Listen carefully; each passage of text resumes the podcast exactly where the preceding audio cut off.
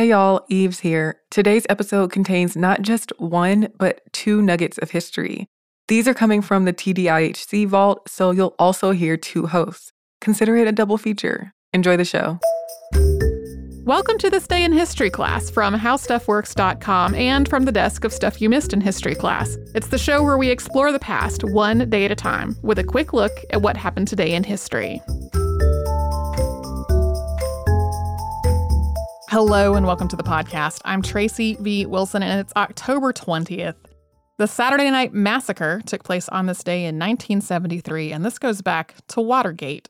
Richard Nixon was president and was campaigning for re-election. And in June of 1972, during his re-election campaign, 5 people broke into the Democratic National Committee headquarters at the Watergate complex in Washington, D.C. These burglars had all kinds of bugs with them that they were planning to plant around the DNC headquarters. They were caught, they were put on trial, some of them entered a guilty plea, and the rest were convicted in January of 1973. At first, it wasn't clear that they had any connection to the White House, but that connection was unearthed through reporting in the Washington Post.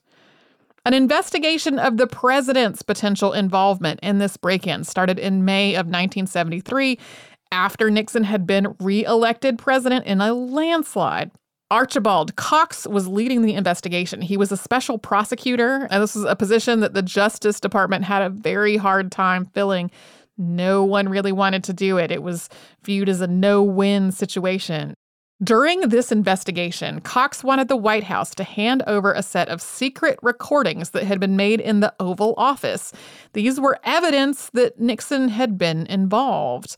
An appeals court had ordered the president to turn these over, along with other documents, on October 12th, and he hadn't done it. Instead, the White House had offered a compromise that one senator, who was hard of hearing and was also heavily medicated following being shot in a robbery attempt, this one senator was going to listen to the tapes and then confirm whether a White House-prepared summary of the tapes was accurate. Cox saw the many holes in this plan and refused to this compromise. So then on October 20th, Nixon ordered Elliot Richardson, who was the attorney general, to fire Cox as special prosecutor. The attorney general was the only person who had the authority to do that, but he refused to do it and resigned. The deputy attorney general, William Ruckelhaus, then became the acting attorney general. Nixon ordered him to fire Archibald Cox. He also refused to do it and also resigned. Then, Solicitor General Robert Bork became the interim attorney general. He was the one who finally carried out Nixon's order to fire Archibald Cox, fearful that the constitutional crisis in play was just going to get worse if he didn't. Almost immediately after these firings, Nixon ordered the special prosecutor's office to be shut down and the investigation ended. FBI agents were sent to seal off the offices of the attorney general and the deputy attorney general and the special prosecutor. Richard Nixon was obviously hoping that this would put an end to the investigation into his activities. It did not. It had the opposite effect. Before the Saturday Night Massacre, the president had been calling the investigation a witch hunt. He had claimed that the increasingly detailed reporting from the Washington Post that was making a lot of connections between him and what happened at the Watergate and the cover-up of what happened at the Watergate, he was saying that that was all just the work of a liberal newspaper that had a grudge against him. A significant portion of the American public also really thought that this was an unfair effort to kind of get the president, and people were a lot more worried about the economy than they were worried about Watergate. But the Saturday Night Massacre really turned all of that around. It stoked public and media interest into the incident, into the cover-up, and into the president's subsequent behavior. The media began issuing increasingly alarming reports about the ongoing constitutional crisis. Congress started calling for impeachment and filing resolutions calling for the president to resign.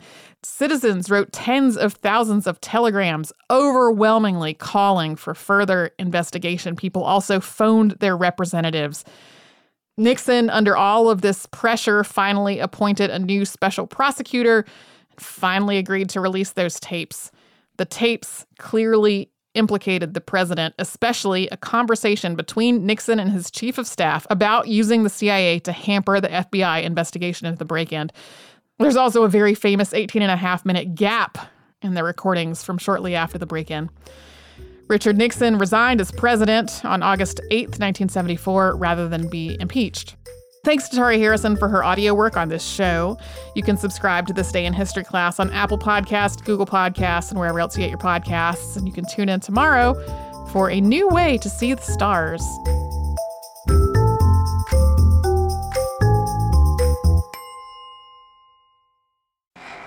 Hi, everyone. I'm Eves, and welcome to This Day in History Class, a podcast where we one day ship nuggets of history straight to your brain through your earhole.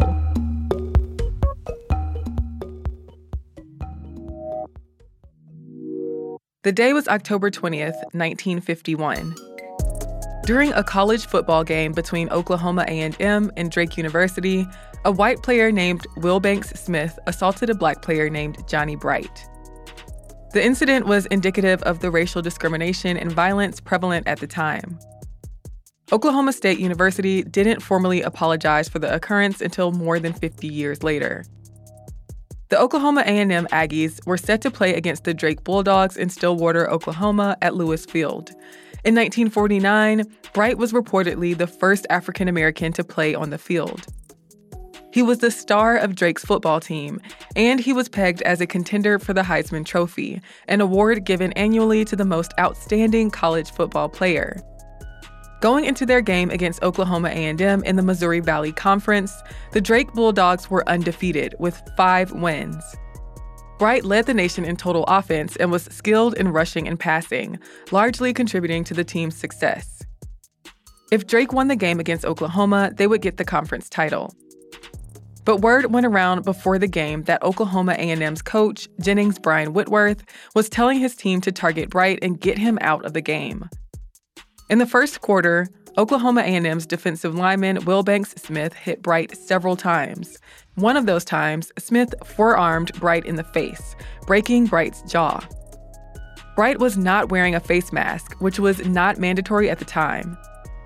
Bright stayed in the game for several more plays after the blow, but he was eventually in too much pain to continue playing.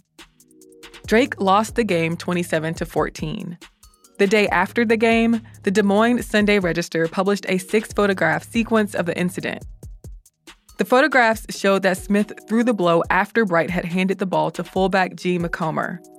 Photographers John Robinson and Don Altang won the 1952 Pulitzer Prize for photography for their captures of the incident. Smith got hate mail for assaulting Bright, but he also got letters of support from white supremacists. The incident led to a rule change that required players to leave the game if they were caught striking an opponent with a forearm, elbow, or locked hand. Flagrantly rough play and unsportsmanlike conduct was also penalized with a mandatory suspension. The NCAA Rules Committee also made it mandatory for players to wear helmets with face masks made of non-breakable molded plastic with round edges. After the 1961 season, the Rules Committee recommended that players wear mouth protectors. Bright was playing football again in 2 weeks after having a tooth removed and his jaws wired together. Bright didn't win the Heisman. He finished 5th in the balloting for the trophy. And though he was the number 1 pick for the Philadelphia Eagles in 1952, he decided to play in the Canadian Football League instead. Drake University withdrew from the Missouri Valley Conference because Oklahoma A&M refused to discipline Smith. The conference did not acknowledge the incident. Oklahoma returned to the conference for football in 1971. Decades after the incident, Smith maintained that the assault was not racially motivated and that people were making those kinds of plays against star athletes in many games. In a 1980 interview, Bright stated his belief that the incident was racially motivated. Bright died of a heart attack in 1983. In 2005, Oklahoma State University President David Schmidtley wrote a letter to Drake University apologizing for the incident. I'm Eve Shefcoat, and hopefully you know a little more about history today than you did yesterday. If you've seen any good history memes lately, you can send them to us on social media at TDIHCPodcast. Or you can go the old-fashioned route and send us an email at thisday@iheartmedia.com. Thanks for tuning in, and we'll see you again tomorrow.